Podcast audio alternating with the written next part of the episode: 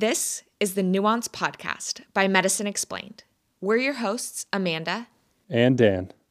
We talk to experts on health, the human experience, and the intersection of climate and human health. We explore the nuance that's been lost in today's conversation. These are ideas that aren't touched upon in headline culture and most media outlets. We don't take ads because we want to keep our information unbiased, but we do need your support. So leave us a quick review on Apple Podcasts or Spotify. In today's conversation, we speak with Miss Anne Rolfes, who began her career in Nigeria, collaborating with local communities to address oil companies' destruction of the Niger Delta. She returned to Louisiana in 2000 and collaborated with women along Cancer Alley to found the Louisiana Bucket Brigade. Anne was born and raised in Lafayette, Louisiana, where many people made their fortunes from the oil industry. She has seen the wealth and the poverty created by oil production and seeks a phase out of fossil fuels in her lifetime. Today, we talked about what the true cost of pollution is. She explains the work of the Louisiana Bucket Brigade. She talks about how oil and gas companies can still get away with polluting. Anne explains what carbon capture is and how it is a false solution. She also talks about how we can transition away from fossil fuels. She explains why this topic is so important for anyone in the world to understand and learn more about. This was a wonderful conversation, and we hope you enjoy it. Now, on to the podcast. Hi, Anne. Welcome to the podcast. I'm really excited that we finally connected and made it together. Um, I'm really excited to hear about all of your work and uh, share all of your wisdom with our audience. Well, thanks. Thanks for inviting me on the show. I'm, I'm looking forward to our conversation. Perfect. So I'd love to just start off with an introduction about you. Um, I did some recording of your intro beforehand, and we'll put that at the beginning. But um, can you just introduce yourself to our audience and like what you do and what work you do? All right. So my name is Anne Rolfes. I am the director of an organization based here in New Orleans called the Louisiana Bucket Brigade. And the bucket is an easy to use air sampling device. And we work with people who live along, for the most part, Cancer Alley, um, who are dealing with pollution and really, you know, challenging situations with a big company next door. And how did you get involved in this work? Uh, I'm one of those people who had to go across the world to figure out that they needed to do work in their own home. I, I don't think it's an unusual situation, but you know, it, it's definitely one that I experienced. I was in the Peace Corps in West Africa and through that experience learned about what was happening in nigeria with the real the, just the decimation. That's a whole other subject but just the utter decimation of the niger delta for oil production. And i began to volunteer and then work on that subject. And and as i was doing that work i thought wait isn't this happening in my own home? Um, and i had some sense that it was but i grew up in lafayette which is you know town in louisiana that is where a lot of the benefits of oil production have gone. And so i never really knew that the, the underbelly of the industry but i but i knew i had a sense you know i don't know how that there was cancer alley and that there were problems. And so i just started to feel like i think i should go home and do do this kind of work there. So that's how i got into it. Wow. Um, i actually spent some time in west africa as well. I spent it in ghana and i worked at a clinic over there. Okay. You were in um, accra or I actually was like 18 hours north of that. I was almost at the border. Yeah. Yeah. That, I mean, that kind of showed me like why climate change also is so important because they were, I mean, we, we were offering medical advice, but the city was starving because the droughts, like it was supposed to be raising, rainy season, but they weren't getting any of their rain. So they couldn't grow any of their crops. So we were kind of lacking in food and i'm like well we're like pr- trying to provide medical help but we can't do anything about their starvation situation. So it's very much an intersection between human health yeah. and planetary health. Yeah that, so i was in togo probably 100 miles from your, where you were because i was in northern togo right near the border of burkina faso. So i was not far from you and i have you know so i was in the peace corps and lived in a village and you know, I'm still in touch with them. And so, yeah, I see this over time. I mean, there were always difficult periods, but those difficult periods have gotten much worse. And I mean, just as we're talking, I can see the faces of just really emaciated kids that I would pass, yeah. you know, who, yeah, aren't, don't have the food, don't have the access uh, because of climate. Yes. Yeah. And I was going to ask this later on, but I think that this lends nicely into your mission statement. Uh, yeah. And it, it has to do with like the true cost of pollution. So can you describe to us what is the true cost of pollution? That's a, a beautiful question. I mean, the true cost of pollution, if you if you get right down to it, it's life and death, right? It's people's lives in so many ways. Um, from uh, increased fatality from COVID, right? What we know that there, there have been studies, and this was early on in COVID, that if you lived near a place where there was particulate matter pollution, your chances of dying from COVID were, were much higher than, than if you didn't live in that situation. So there's fatality that way. There, there's also dying early from cancers and from you know re- respiratory problems from pollution. So that's one part of it. And then on the other part of it is the, the climate impacts to you know people who don't even live in this part of the world just based on all the emissions that we're pumping and dumping into the air. And then there is just the really intimate profound violence that comes from having to live with pollution. You know if if, if you live in a in a home and half a mile away is uh, some facility that's that's dumping out sulfur dioxide or or benzene, which is a known carcinogen, it has real impacts for for what happens in your own living room on your front porch in your bedroom right? I mean it can be that these terrible odors invade your home so that your kids are stopped up all the time right? You know they can't breathe or that you know somebody contracts cancer at a very young age. It's it's the most it's hard to relate just how intimate it is. And maybe this one example it can provide that. There i work with this wonderful person woman in St. James Parish. And she used to take care of her grandson and then started to discourage her her son from bringing her grandson over because she really feared for his for his life with the exposure from a big steel plant just down the river and so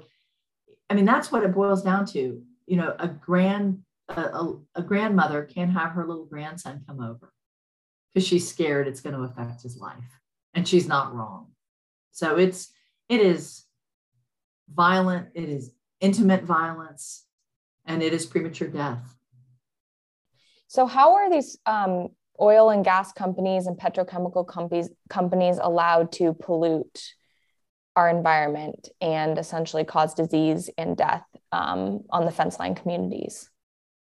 Something that can be really confusing is are these agencies that have names as if they protect people, but in fact they don't. So let's look at some of these agencies. The Department, the Louisiana Department of Environmental Quality.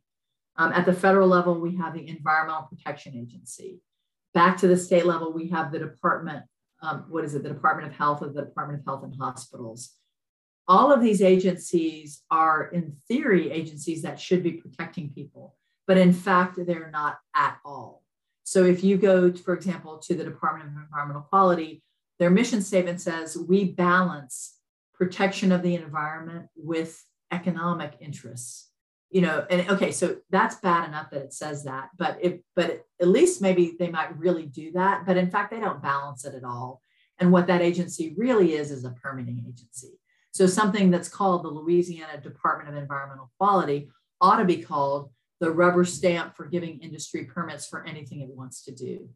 Because you know they'll the industry will come with some of the most far-fetched hazardous plans. Uh, a great example a great slash terrible example being the formosa plastics facility for st james parish. They'll come with some of the most horrible plans and bam approval right? I mean formosa plastics for example would have been one of the largest plastic plants in the world. And there was no rigor in that review. Just all right great. Here, you know, you want the permit, you got it. I, a professor at Tulane described it like drive through McDonald's, right? Just drive through, get a permit, that easy. I um, subscribe to the LDEQ letters. So that's the department that you're talking about, right? And um, trying to see like what permits are being put up. And like weekly, you get emails about how like two or three permits that are trying to go through to expand plants or build new ones, which is just wild. I didn't realize how many were being built in Louisiana. And yeah, so it's relentless. Yeah. It's rel- you think at some point we you think we're full. That's what the people in St. James were saying from the beginning. We're full. That's just the way they were intuitively talking about it. And it's a great mm-hmm. description. Yeah. And so it's a huge problem in Louisiana, but how do we know if we're living in other parts of the world or other parts of the country if we're exposed to these like air pollutants or chemicals from plants? How could we find that out? well one of the one of the great things that i've learned in doing this work uh, from a woman who's who uh, died many years ago her name was florence robinson she was a professor at southern university and she really emphasized the power of observation um, here in louisiana along cancer alley we put a lot of stock in that for, for a couple of reasons one is because the, the agencies that should be protecting people are so absent or are working feverishly against us that we really need to boost people's understanding that they, in fact, are experts on where they live, right? Which is true. You are an expert on where you live. And so people's observations are, are extremely important. For example, the, the woman I was just referencing, the grandmother who doesn't want her grandson to come over, uh, she has been evacuated since Hurricane Ida and has observed that she doesn't cough nearly as much and that her body doesn't ache because she is not near this polluting plant. It's Nucor Steel. She's not near Nucor Steel anymore. Now she wants to go back home. I mean, what, what do you do with that? You want to go back to your home where you lived with your husband and your family, but you just realize that you're healthier. Anyway, I am going to answer your question. But back back to the answer. Um, so what people people what people should do is observe. You know, how do they feel in their own home? How do they feel when they go outside? Do they actually already know that there's some source of pollution a couple of miles away or a half a mile away? Uh, are they hearing about, you know, at, at, the kind of edges of their awareness? Are they kind of hearing carbon capture facility or are they hearing, you know, new chemical plant? Because those whispers that you might just hear are, you know, sometimes there's really something happening, but you don't have time or uh, the capacity to really look into that. But in fact, you got to pay attention before they, you know, some huge gas plant is put up and you didn't know it. Uh, I know that I was talking to Kimberly Terrell and oh, yeah. Vicki Booth, and I had Vicki Booth on the podcast, and she was telling me about the PR campaign in Louisiana and how at first people didn't want the plants to come in, and they were doing post and pre surveys on different types of uh, campaigns and interventions to make people more accepting of the petrochemical plants in Louisiana. And the one thing that worked was when physicians said that cancer is only caused by lifestyle and not by these plants. And I've talked to a lot of physicians. Smoking does cause cancer, but so do these chemical plants. And if you're sitting and living alongside these petrochemical plants, they will be causing cancer and at a higher rate. And it has been also proven by studies but there's so much money and media behind these companies and these PR campaigns that make people not realize how much of an effect that they're having. Yeah, I mean it, it's um it's I mean it's offensive. I've just seen it happen so often where a, a, a black community in particular will be concerned about health or something, and then here here will come some people from the Louisiana tumor tumor registry to say, oh yeah, y'all eat too much fried chicken, right? They they I mean I've heard that said many times, and and they they want to have all this conversation about everything that you're doing to give yourself cancer. I mean, you pumping gas, you know, you're exposed then. But the one thing they don't want to talk about is the largest smoker in the parish, right? The, the refinery, you know, 500 feet from people's homes. So it's yeah, it's it's offensive, it's unethical. Uh, it's not, it's not sound. How can it be sound science to ignore a major contributor, you know, of, of a known carcinogen, for example, or something that, like sulfur dioxide that we know will trigger an asthma attack in asthmatics? Yeah, it's it's pretty it's pretty uh, chilling, you know, the the lengths they'll go to, to to win approval. Yeah. And so one of the arguments made for having these plants around is that it it's a source for jobs. Yes. Um, so and what is the answer? what is Louisiana yeah. Brigade doing? Yeah. Like, we need to f- shift away from fossil That's fuels, right. but how do we make that transition? Yeah, well, what's interesting is that or that you know we're fighting these chemical plants and putting everything we can in their way to prevent their expansion and construction and I think for a long time, I was waiting to figure out, I was doing that. I felt like, okay, I'm trying to stop this, you know, onslaught. Okay, can some of you start working on economic diversification, please? You know, while I try, because that's really what I've been focused on all this time. And and finally, I, after you know what 18 years of waiting, uh, we decided, oh, actually, I guess we got to get busy on that because it's not happening fast enough. And in fact, our elected officials continue, I mean, even now, just to prioritize this very hazardous, dangerous, uh, you know, expansion of, of, of industry. I mean, even now, our economic development department at the state level is taking these trips to Asia, touting, you know, what they call empty places along the Mississippi River, right, as, as places that ought to be built. So we are um, working with other groups to pursue economic uh, other sources of jobs. I'll just give you a couple of examples.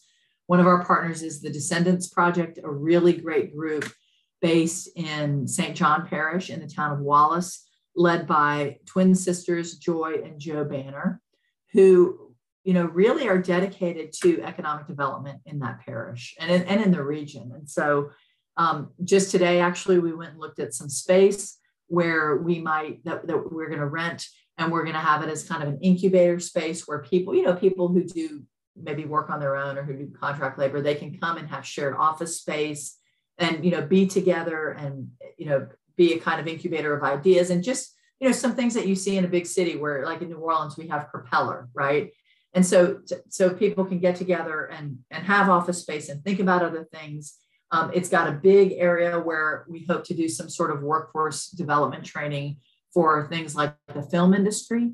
Uh, Jo Banner has really been involved uh, in trying to get the film industry to be more active in the river parishes. Because some of those jobs, you know, if you can get trained to do that work, those are high paying salaries to start off with, right? So that's one example. And then last Friday, I went with Jo Banner and with my colleague, my coworker, whose name is James Hyatt. He's in Lake Charles. Um, and Jo and James and I went to tour the Energy Efficiency and Sustainable Energy Center at the University of Louisiana at Lafayette. They call their center easy because sustainable energy is easy. And they have a workforce development uh, program. When you go on a tour of their site, they have a, you know, on the ground level, but they have a, a, a replica of a commercial roof and then of a residential roof. And they're showing people how to, in, training people how to install solar panels. You know, and so Jo and I were talking about, all right, well, how do we we were talking with Terrence Chambers, who is the head of that center. All right, he he wants everybody to replicate this. All right, so how do we get one of those in the river parishes? Right. So we're just we're starting with these little threads uh, and and you know going to apply everything we've got to them as a hope that they can be a counterweight to some of this really bad um, expansion. I really appreciate that. And thank you for sharing some of those examples because yeah. I know we can get so bogged down in the climate crisis um, we need hope. And a lot of times yes. I feel like we're really onto the defensive, especially in Louisiana. Yes. And just having that vision and something that I really appreciate that that's on the front of your Louisiana um, Bucket Brigade website that you have mission and then vision of the future because that offers hope. Yeah, and I think we I think turning that ship is the only way that we're going to stop all this anyway. I mean, for example, my coworker James, who's in Lake Charles, is charged with uh, trying to stop a dozen, a dozen truly uh, export gas terminals, right? The, the industry has this, and our state has a really bad idea to build a dozen along our coast to, to export gas to Asia and to, they claim Europe, but it's not really going there. Um, and so, how do you stop that, right? I mean, we're working in our usual campaign mode to stop it, but you know, you you can't just yeah, you can't just be in that mode all the time, right? We we're actively seeking other things because because that's the true that's the true work to do figure something else out However, you do have to do it at the same time. You have to stop this mess. Oh, yeah. So it's, you know, we did finally come to we have to pursue both avenues. Yeah. And something that is so wild to me that I was talking to one of my um, colleagues who's going, who wants to go into medicine, they're pre med, but his grandfather has always worked in St. James Parish as a physician. And he said that even though some of these industries do offer some jobs, they're really dangerous jobs. Like you have a ton of occupational hazards. So, what they do is they pay people super young, very, very high wages. And so then you work your body, and then like a lot of people come in with back pain and then are on disability the rest of their life, but have been paid a lot in the front end. So they try to make it worth it by just paying you a bunch, but essentially working you to illness and to disability.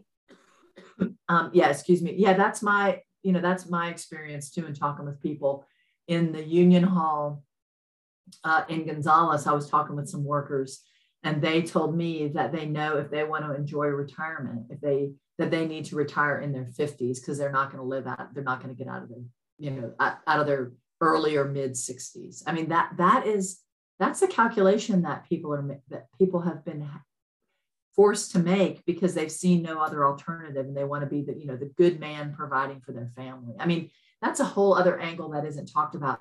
Who gets these jobs, right? It's men. It is really an industry that has not provided equal opportunity for people. And so that's yet another uh, you know, just another, I think, um, opportunity and and hopeful component of what we're doing is that you know we want to employ everybody. This isn't a you know no women need apply sort of situation.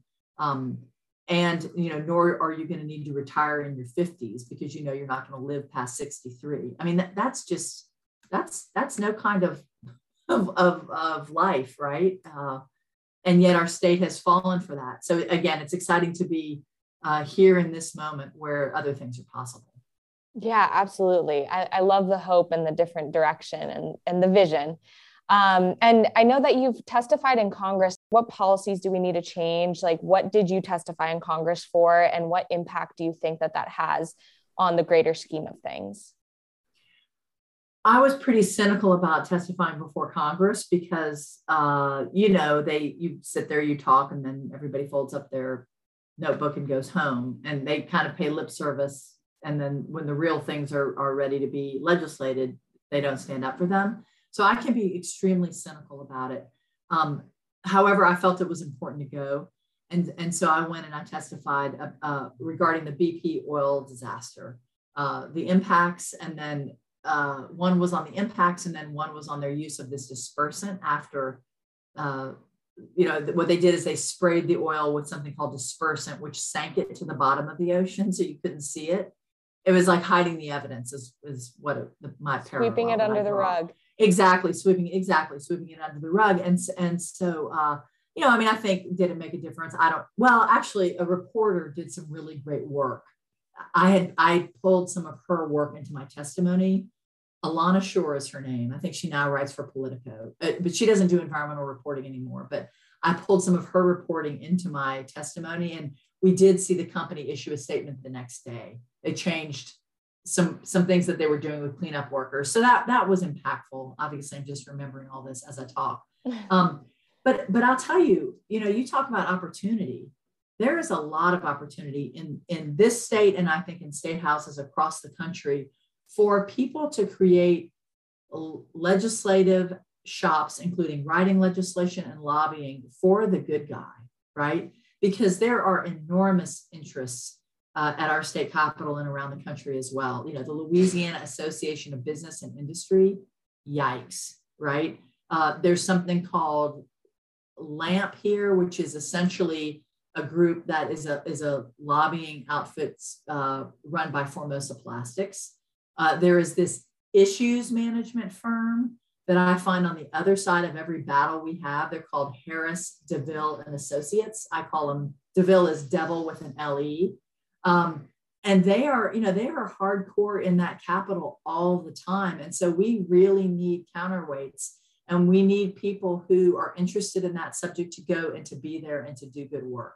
And, you know, I've, yeah, that you could have a whole podcast on that, but that is a real need. You have people doing it on specific subjects, hmm. but we don't have enough of us there. Uh, groups like Together Louisiana, the Power Coalition are doing wonderful work. I think Louisiana Progress is doing great work. Uh, we need more of us, and that's a that's a whole area where people could make a career. Yeah, and that's something that we'll touch on a little bit later is like how can people be involved and have some kind of impact? But something that you were saying about being cynical about testifying i mean that's part of the reason why i think that a lot of people feel like sometimes that their arguments and like being in politics is an uphill battle because it is so skewed to this like what you were saying the sides that are against your fights and so it seems so difficult. And like for me sometimes i am very cynical about the about politics as well but i know that policy needs to be changed. So we do need more people in there but uh, it needs to be a little bit more inspiring. Yeah well and what i've found every on every single project that i've taken on it it it works. When you set a goal you commit your time to it and your devotion and you have other people working with you. I mean we we succeed right? We do win we win. It, it just takes more people having some of these, these goals. I mean, for example, our governor, you know, put together this climate task force. One of the rec- one of the recommendations is going to be to make Louisiana a hub of carbon capture and storage, right? A, a, a so-called technology to keep pumping emissions, but just stick them under the ground, if you can imagine.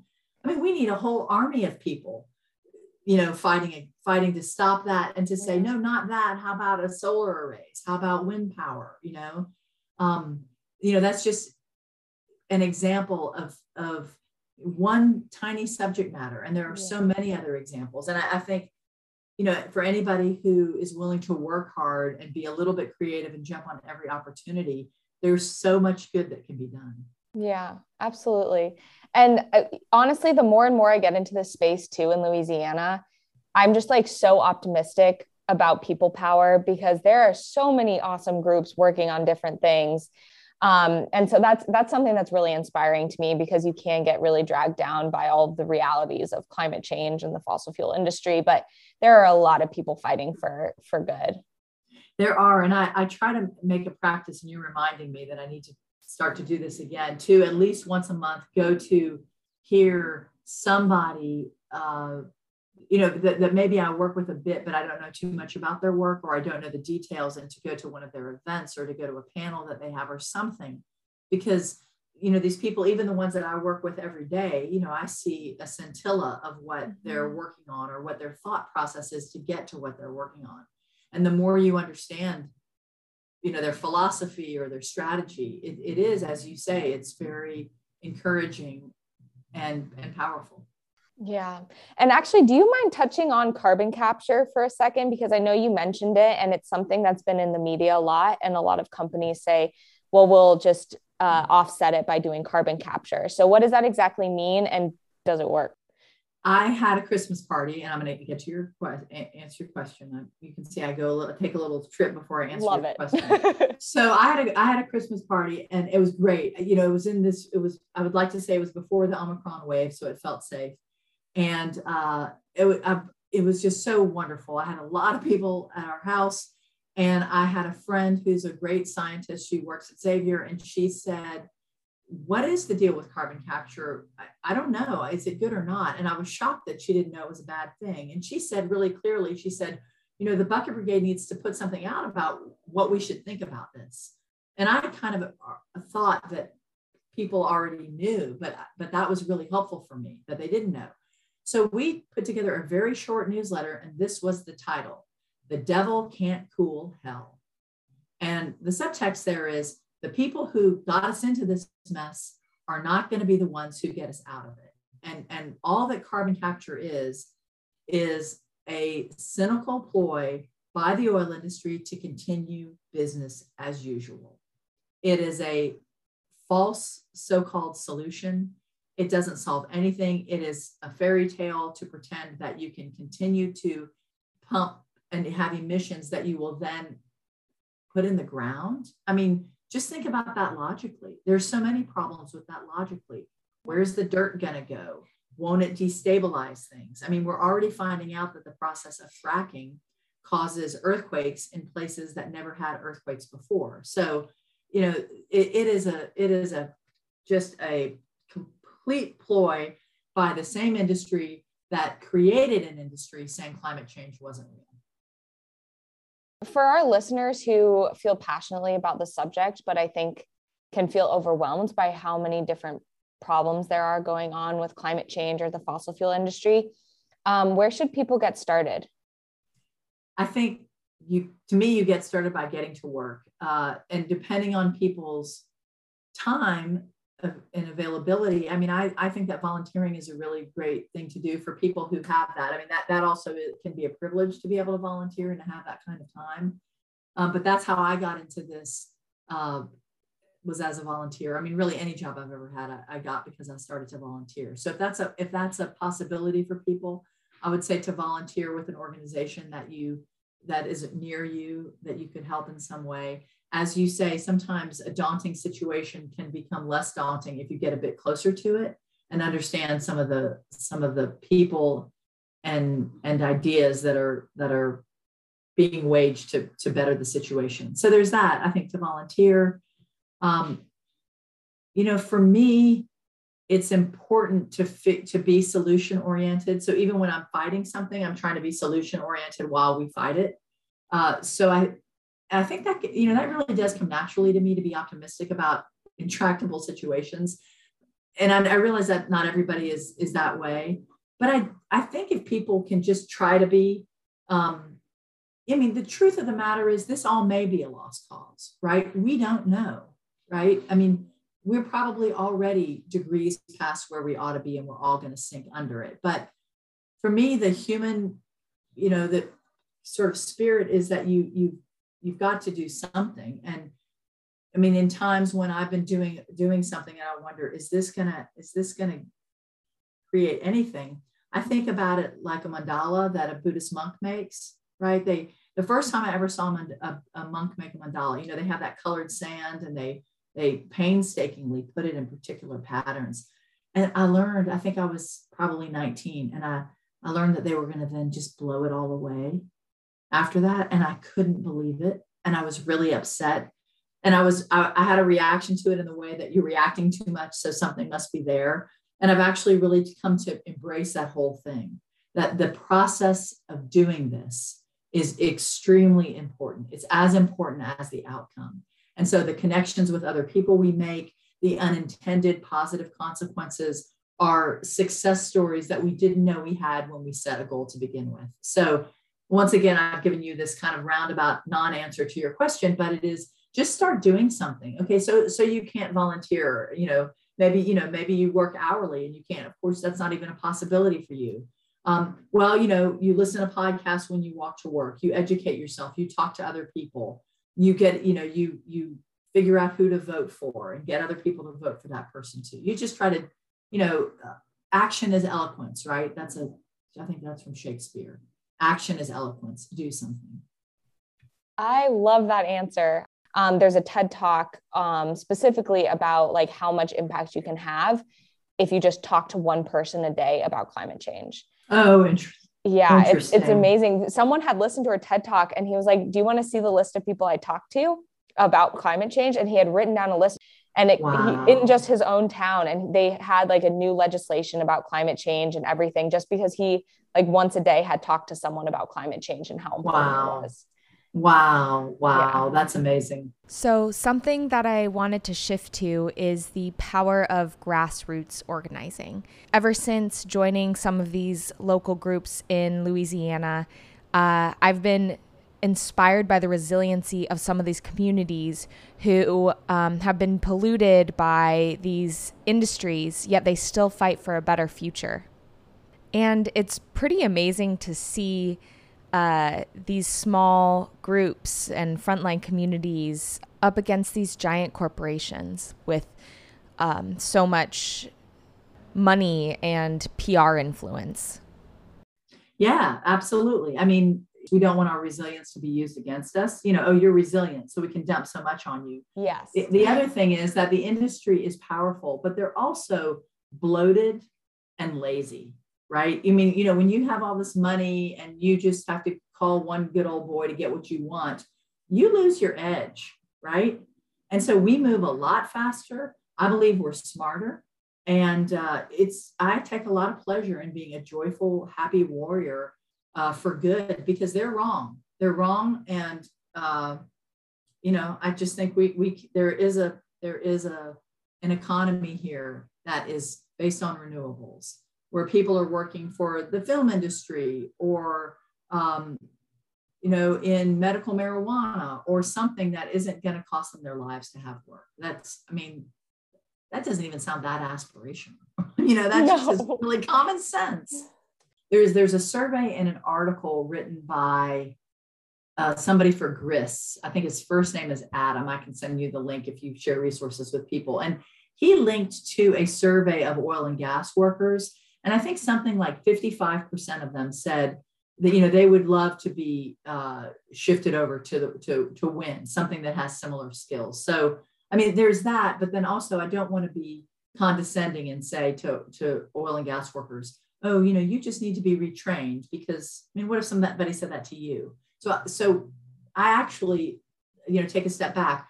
There is a lot of work for, for that sector to do repairing and taking care of what we already have, right? We should hire more people, more oil and gas workers to, to maintain pipes, to fix, you know, oil rigs that are spewing into our Gulf of Mexico. And so, you know, we can employ people for wells. the next, well, yes, yes, you know, for the next decade doing that work. Um, yeah. yeah. there's there's so many possibilities. I, I completely agree. And something that we actually haven't touched upon because we've talked to Mr. Darryl Malek Wiley and um, also Vicky Booth. And what we didn't talk about exactly where, like you had said, the BP spill, where pretty much if you have an oil pipeline or if you have a factory, there will probably be a spill or a leak or something. And that also has to be maintained, but something that have to we have to keep in our minds about like what kind of health impact that this plant or this pipeline has to our communities. Yeah, absolutely. I mean, yeah, I mean, look, look if you if people Google Louisiana Department of Natural Resources pipelines, you'll get this map. Although they may have scrubbed it, but I think you can find a map online of, of all the pipelines in Louisiana, and there are thousands of miles of pipelines. We, we, we can safely say we do not need any more. There are plenty to get anything where it needs to go, we're done, right? Of course, they still keep hatching plans to build more because there's a there's clearly money to be made in the construction. Yeah. That's a that's a really messed up uh, part of this whole economy. Just me- building the stuff yeah. is what's you know somebody's profiting off of, but we don't really need any more of it. Yeah. And I, th- I mean, we've touched upon a lot of misconceptions because there's a huge PR campaign by fossil fuel industries about like BP is now beyond petroleum and and yeah, such. Um, but what what is like one main misconception that people have about fossil fuels? Like if you wish you could tell the general public anything about. Yeah, yeah, yeah. Let me think about this. Um, well, uh, I think this is it. Uh, this is going to sound so um, so so precise. Uh, that gas is somehow safe and good and, and is a transition fuel. Uh, people try to, you know, they call it natural gas as if, okay, yeah, it is natural. You know, cyanide is also natural, right? Poisons are natural. It doesn't mean that it's good for the planet to go get this gas out of the ground and then ship it all over the country and all over the world. So even your gas stove at home, I mean, I'm guilty of liking my gas stove, but you know, every time we turn on that stove, it, it emits something you know, and I think there's movement to these induction, uh, or no, it's not, a, that's an induction. That, I don't, is it induction heating, which is, yeah, yeah, has the same has properties. Yeah, I don't know it at all, but I feel like, oh, I think I should really get one of those because I think it has the same properties of gas and then, but, but it, but it doesn't have the impacts. And, and so, you know, gas is, is no kind of, of savior here.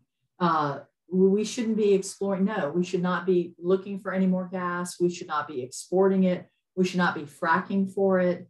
It is not clean it is not good it explodes people die. I mean it is there's nothing good about gas and we want to get to electric powered by renewables right? That's where we want to go. Um, and yes, of course, there are some challenges with renewables, definitely, but we keep moving and we solve those challenges.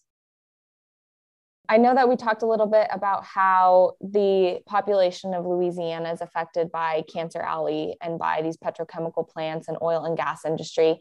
But why is this topic? I mean, you kind of talked about it, but why is this topic yeah. so relevant to the rest of the world? You could think about Louisiana as a perfect place to put oil refineries and chemical plants because it could just be down there, no problem. We don't have to worry about it. We don't have to breathe it. It's not our problem.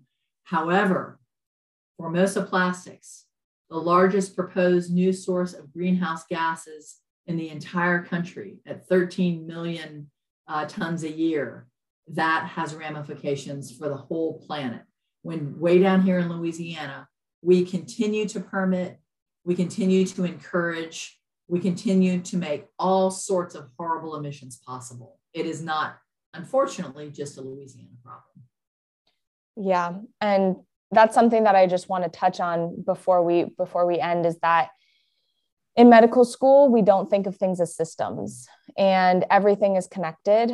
And we have to know that the when we touch a lever somewhere it's going to have an impact in the other part of the world. And especially with climate change on these big impact scales.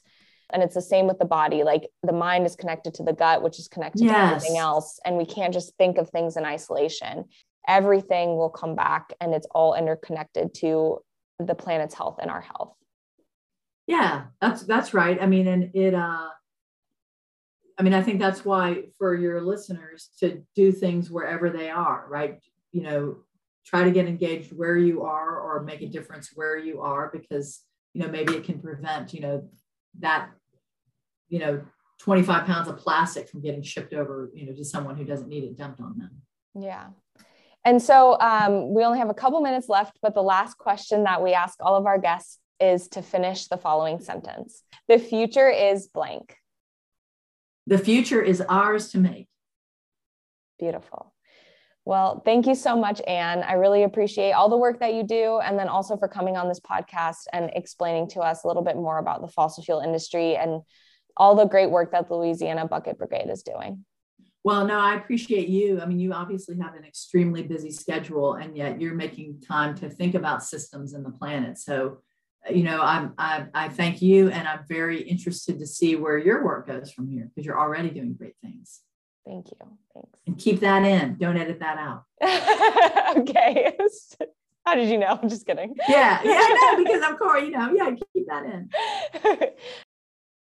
Thanks for listening to this week's episode of the Future is Healthy podcast. If you loved what you heard, subscribe on wherever you get your podcasts. And if you think someone you know can benefit from any of the info we talked about, share this with friends and family and leave us a review on Apple Podcasts or wherever you listen to your podcast. We don't rely on paid ads so that you can trust we have no conflict of interest in any of the information we provide or talk about in this podcast. If you support what we're doing, you can help us to continue putting out content by clicking the link to support the Future is Healthy podcast. This podcast is for general education purposes only.